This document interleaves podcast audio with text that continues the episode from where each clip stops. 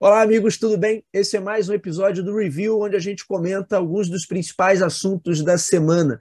No comentário de hoje, a gente fala sobre a Apple e a crescente participação da empresa no mercado de publicidade digital. Fiquem comigo que a gente já volta.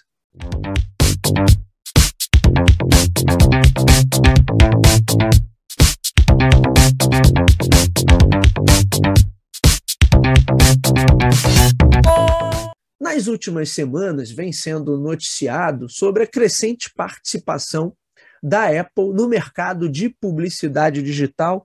Temos aí notícias que saíram no Edge Exchanger, tem notícia que saiu no Apple Insider, tem algumas notícias que saíram no Business Insider, tem notícia que saiu na Exame. Como sempre, eu vou deixar o link dessas notícias na descrição do vídeo.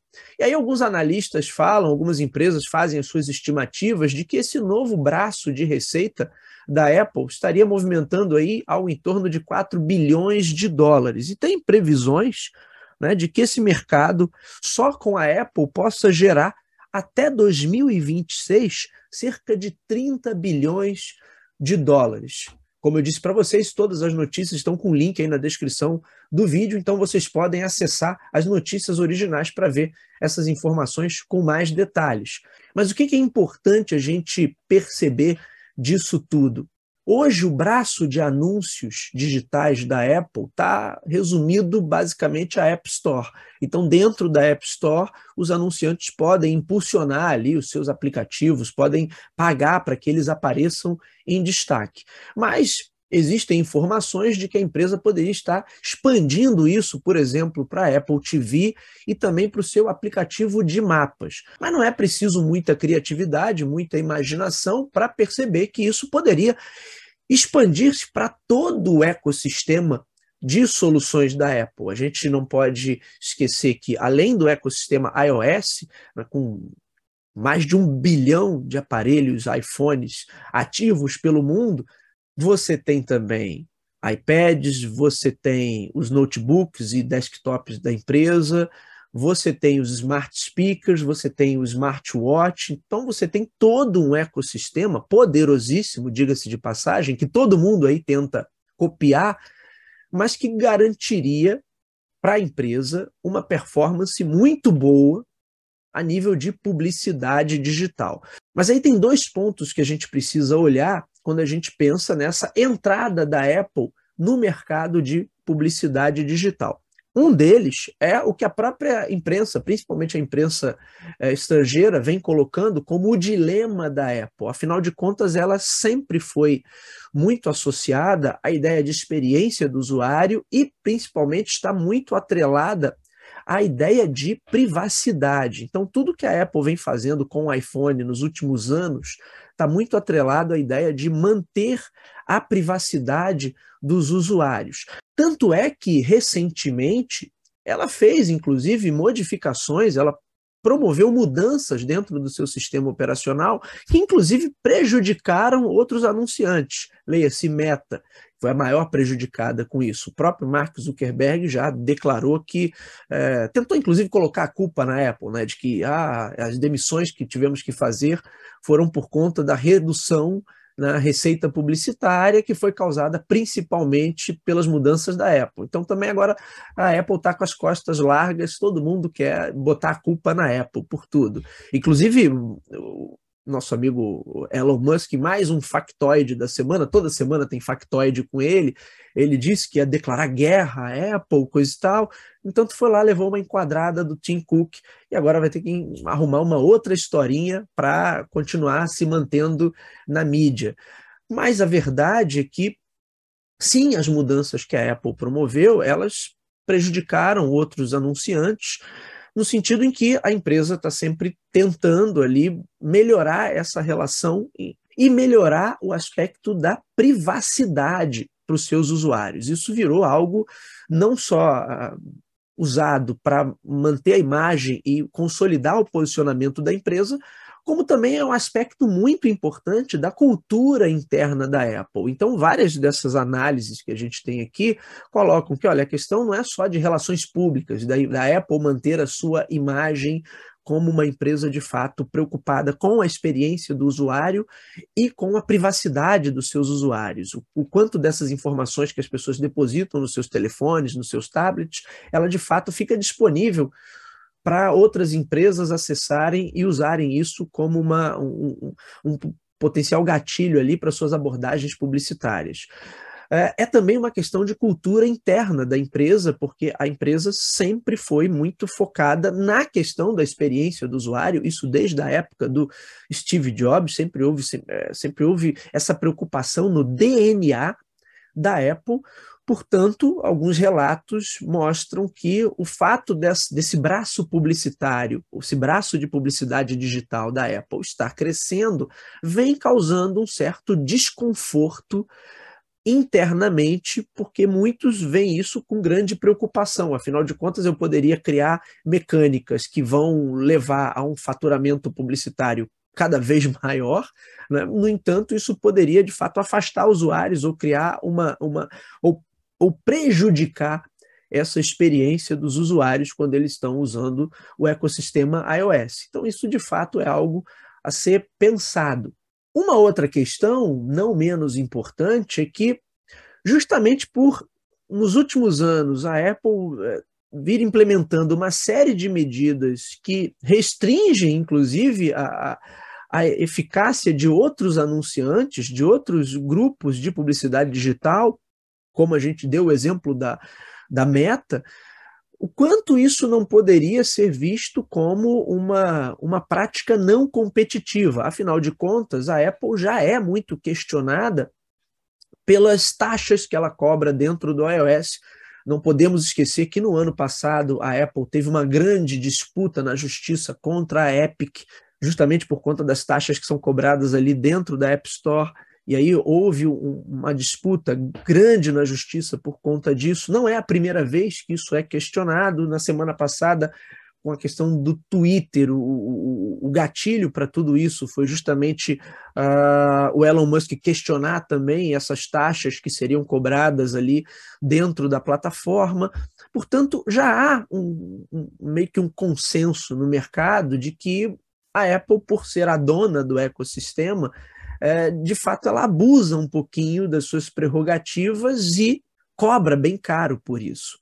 E aí, a partir do momento que a empresa está criando o seu braço digital, o seu braço de anúncios digitais. No entanto, ela propõe medidas que prejudicam outros anunciantes, supostamente prejudicam outros anunciantes dentro do seu próprio ecossistema, o quanto isso não aumenta a temperatura dessas discussões e coloca novamente a Apple nessa linha de tiro no sentido de que, olha, vamos questionar aqui essa, essa, esse monopólio dentro do ecossistema, embora isso seja totalmente questionável do meu ponto de vista, por exemplo, a Apple, por ser a dona do ecossistema e aquela que mantém o ecossistema, ela tem o direito de cobrar a taxa que quiser, as pessoas ficam ou não, mas, na verdade, isso está muito aberto, muito aberto mesmo a outras interpretações. Portanto, eu tenho uma plataforma que viabiliza inserções publicitárias, que viabiliza os anúncios digitais. No entanto, eu promovo medidas ali que podem prejudicar outros players que vêm anunciar dentro do meu ecossistema, enquanto o meu braço, o meu próprio braço de anúncios digitais vem crescendo é, até então meio que de forma de forma como é que eu vou dizer, me fugiu o termo, de forma muito discreta, quase ninguém estava olhando para isso, quase ninguém estava dando atenção a isso. Eu lembro de um episódio do Vergecast, há uns dois meses atrás, onde isso foi rapidamente comentado, mas até então a mídia não estava olhando com muita atenção. Agora não, agora o pessoal está começando a ficar bem de olho. Então o pessoal está vendo aí que ah, contratou executivo de não sei o quê para cuidar do braço publicitário, é, tem informações internas da empresa, até da terminologia, não, é? o cuidado com essa questão da cultura interna é tão grande que, segundo uma matéria aqui, eu acho que é do Apple Insider, mas eu vou deixar todos os links aí na descrição, como eu disse. Onde eles falam, especificam ali, olha, até a terminologia que se usa no mercado publicitário, em algumas situações ela é alterada dentro da Apple para não dar a conotação de que é uma plataforma de anúncio como qualquer outra, justamente para não é, para não esbarrar nessa cultura que é tão forte e sempre foi tão focada na questão da experiência do usuário e principalmente na questão da privacidade. E aí o grande dilema da maçã, né, será que ela vai ampliar o seu braço publicitário? Tudo indica que sim, mas o quanto isso poderia, a médio prazo, começar a corroer ou prejudicar os seus outros, as suas outras linhas de atuação, principalmente se ela começa a perder a confiança dos seus usuários. Eu acredito até que não, essa primeira hipótese, então, para mim, está até eh, meio que descartada. Não acredito que a Apple, a essa altura do campeonato, vai criar algo, qualquer coisa ali dentro do, do seu ecossistema que prejudique a experiência do seu usuário. Algo que a gente vê, por exemplo, em algumas situações, em outras plataformas, em outros sistemas, que é, é, são coisas simplesmente inconcebíveis quando você pensa na essência ali do que é a experiência do usuário. Então, isso eu tenho certeza que a Apple não vai fazer. Por outro lado, o fato dela entrar na linha de tiro e começar a ser vista como a grande vilã, não por acaso o Elon Musk joga a sua conversinha fiada nesse sentido, mas o próprio Mark Zuckerberg, como eu disse, já falou numa, numa entrevista recente, se eu não me engano, ao New York Times, ele falou isso, ele culpou a, a, as demissões que, que a Meta fez culpou a Apple, basicamente. Aí falou: olha, a gente teve perda de receita publicitária basicamente por conta desse problema. E gente sabe que não é só isso, não foi só a, a, a mudança de política da Apple que fez o, o que está fazendo a Meta repensar suas estratégias. É todo investimento que eles estão fazendo em metaverso e que até agora não deu em nada. É também uma, um olhar que toda a indústria de tecnologia tinha como sempre, né, discutimos já isso em outros episódios, de olha, vamos ter uma expansão incrível nos próximos anos. E a coisa, a realidade não atende a essas expectativas que, na verdade, estão fora da realidade, então agora as empresas começam a se adequar. Inclusive, a gente falou na semana passada, estava aqui com o nosso amigo José Telmo, e falamos dos números e das estatísticas do, da empresa Zip Recruiter. E tem mais dela aqui, porque saiu pela Fast Company alguns números sobre o, as recentes demissões. E se eu não me engano, eu não estou com esse número aqui, mas no total já foram mais de 140 mil demissões em todas, as, em, em todas essas empresas de tecnologia. Mas o, esse levantamento trouxe um dado interessante, que as demissões foram desproporcionalmente concentradas em alguns setores, principalmente vendas, recrutamento e recursos humanos. Bom, se a gente teve cortes desproporcionais nesses setores, isso já indica alguma coisa para as perspectivas futuras dessas empresas. Bom, elas não estão olhando mais para o cenário futuro como um cenário muito otimista. Obviamente, se o camarada começa a cortar a equipe de vendas, é porque ele não vê a médio, a curto e médio prazo capacidade de expansão para a empresa, então ele corta a parte de vendas. Se ele está cortando a parte de recrutamento, é porque também a, a curto e médio prazo ele não está vendo muita possibilidade de expansão, logo ele não vai contratar ninguém e ele está cortando também recursos humanos. Não foram apenas nesses setores. O que a empresa coloca ali na sua estatística como um, um ponto de atenção é que, em alguns casos, o corte foi bem maior nesses setores, não necessariamente em equipes de engenharia, não necessariamente em equipes de marketing. A exceção à regra é apenas o Twitter, que, na verdade, cortou todo mundo. Há que saber até se tem gente lá para manter a empresa funcionando, porque os usuários têm registrados aí muitos bugs, algumas reclamações em relação ao funcionamento da plataforma. Mas esse é o dado interessante que mostra que a expectativa dessas empresas em relação ao, próximo ano, aos próximos semestres, já não é tão eufórica como foi há um tempo atrás. A gente não pode esquecer que de início da pandemia, essas empresas também cresceram muito, inflaram muito e, obviamente, a gente já discutiu isso aqui sobre esse, essa, essa, essas expectativas estarem sempre muito infladas, né? Porque tem que, tem que manter ali o ritmo de especulação do mercado financeiro. Logo, as empresas acabam é, baseando a sua operação em expectativas que dificilmente vão se confirmar na prática. Daí a gente ter esse tipo de problema. Mas, voltando aqui só para fechar o tema Apple e seu braço de anúncios digitais, certamente a companhia vai entrar na linha de tiro aí como sendo a grande vilã. Olha o que eles estão fazendo, porque é, Apple e Google já são considerados ali um duopólio, né? Ou você está no Android ou você está no iOS e não tem muito para onde correr. Mas as políticas são muito mais restritivas, são muito mais fechadas no caso do iOS.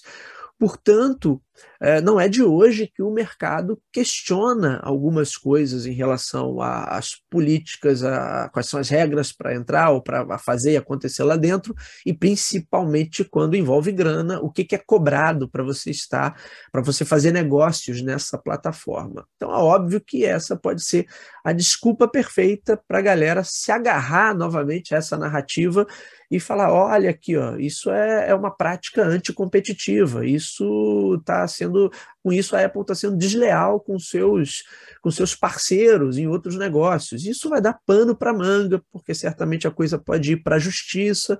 Então, como eu disse, não é um assunto simples. Assim, eu tenho uma interpretação, mas é, esse assunto dá, dá abertura para uma série de outras interpretações, outros caminhos que podem ser absolutamente coerentes também. Por isso a gente fica nessa dúvida que pode vir a acontecer a partir daí. E daí fica esse dilema, né, tanto pela perspectiva interna quanto pela perspectiva externa. Vamos aguardar, vamos acompanhar. A gente sabe que a Apple é um player extremamente competente, hoje é a principal empresa de tecnologia, é a empresa de tecnologia mais poderosa, é, age ali com muita discrição em relação aos seus projetos, sabe jogar muito bem esse jogo, enquanto outras empresas aí vão para um lado mais estridente, vão para fazer oba-oba. A Apple vai ali devagarzinho, vai pegando tudo que ela tem como objetivo. Com o mercado de publicidade digital, parece que não vai ser muito diferente. Ela poderia muito bem entrar nesse mercado e se tornar também um grande player no setor, mas tem algumas questões aí que precisam ser equacionadas e que precisam ser muito bem pensadas. Vamos acompanhar e ver o que, que acontece. É isso, meus amigos. Hoje ficamos por aqui nos vemos na próxima. Até lá!